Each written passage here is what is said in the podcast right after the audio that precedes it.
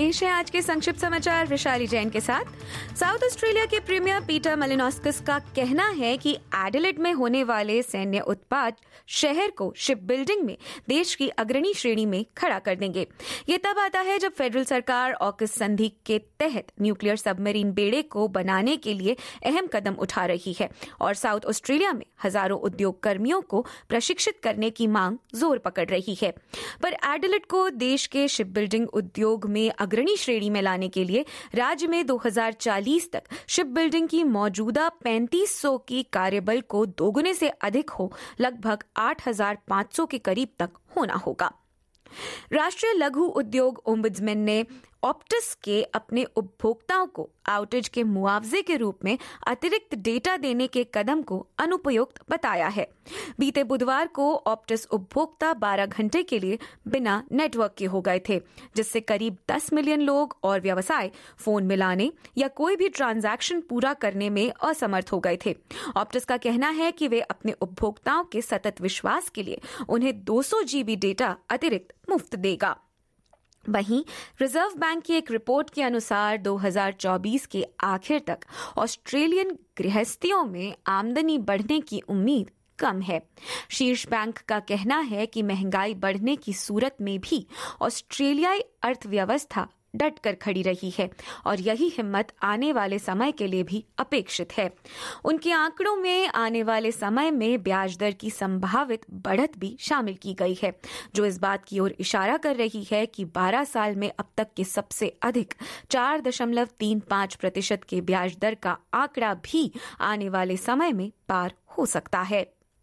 वहीं कानूनी विशेषज्ञों और रिफ्यूजी अधिवेता हाई कोर्ट से आए उस फैसले का जश्न मना रहे हैं, जिसके तहत 400 से अधिक लोग डिटेंशन से बाहर आ सकते हैं। हाईकोर्ट की एक बहुमत ने पाया कि अनिश्चितकालीन प्रवासी डिटेंशन गैर कानूनी है। यह 20 साल पहले के एक फैसले को पलटता है और फरियादी की तुरंत रिहाई का रास्ता खोलता है। और अंतर्राष्ट्रीय समाचार में गाजा स्ट्रिप के अल शिफा अस्पताल के महानिदेशक का कहना है कि अस्पताल पर हुए एक इजरायली हमले में छह लोगों ने अपनी जान गंवा दी है। महानिदेशक अबू सलमिया ने अल जजीरा से कहा कि गाजा की सबसे बड़ी स्वास्थ्य सुविधा, जहाँ हज़ारों फिलिस्तीनी शरणार्थी इस समय शरणागत भी हैं, लगातार इजरायली हवाई बमबारी के निशाने पर है। फिलिस्तीनी अधिकारियों का कहना है कि अब तक उनके दस हज़ार आठ सौ बारह निवासी इस हिंसा में मारे जा चुके हैं, जिनमें चालीस प्रतिशत बच्चे हैं। इजरायली सेना का कहना है कि अल शिफा अस्पताल हमास के बेस की तरह इस्तेमाल किया जा रहा है। इस दावे की ना ही अस्पताल के डॉक्टरों ने पुष्टि की है और ना ही इसका खंडन किया गया है। और अंत में खबरें भारत से। भारत देश के कई इलाकों में बारिश के कारण प्रदूषण से राहत मिली है। दिल्ली में भी बारिश हुई है। बावजूद इसके, देश के सबसे प्रदूषित दस शहरों की सूची में दिल्ली अब भी बना हुआ है। आज सुबह देश के सबसे प्रदूषित शहरों की सूची में शीर्ष पर हरियाणा का सोनीपत शहर रहा है। सोनीपत में प्रदूषण का आलम यह है कि यहाँ वायु गुणवत्ता सूचकांक, यानी एयर क्वालिटी इंडेक्स 415 रिकॉर्ड किया गया है। हालाँकि दूसरे शहरों का हाल भी सोनीपत से बेहतर नहीं है। कई शहरों का ए क्यू आई चार सौ के पार रिकॉर्ड किया गया है। आज राजधानी यानी दिल्ली समेत आसपास के इलाकों में बारिश और हवा चलने से ठंडक का एहसास बढ़ा है।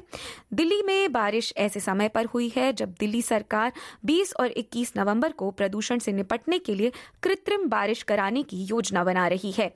दिल्ली में लगातार चल रहे गंभीर प्रदूषण के मुद्दे पर आज सुप्रीम कोर्ट में भी सुनवाई हुई है। दिल्ली सरकार कृत्रिम बारिश कराने के प्रस्ताव पर आज शपथ पत्र दाखिल कर सकती है और दिल्ली सरकार सुप्रीम कोर्ट से वाहनों के ऑड इवन नियम लागू करने की इजाज़त भी मांग सकती है। दिल्ली सरकार ने बुधवार को सभी स्कूलों की दिसंबर की विंटर ब्रेक को रिस्केड्यूल कर दिया था। विंटर ब्रेक अब 9 नवंबर से 18 नवंबर तक के बीच घोषित किया गया है। इसी के साथ 10 नवंबर 2023 के संक्षिप्त समाचार यहीं समाप्त होते हैं। दीजिए वृशाली को इजाज़त। नमस्कार।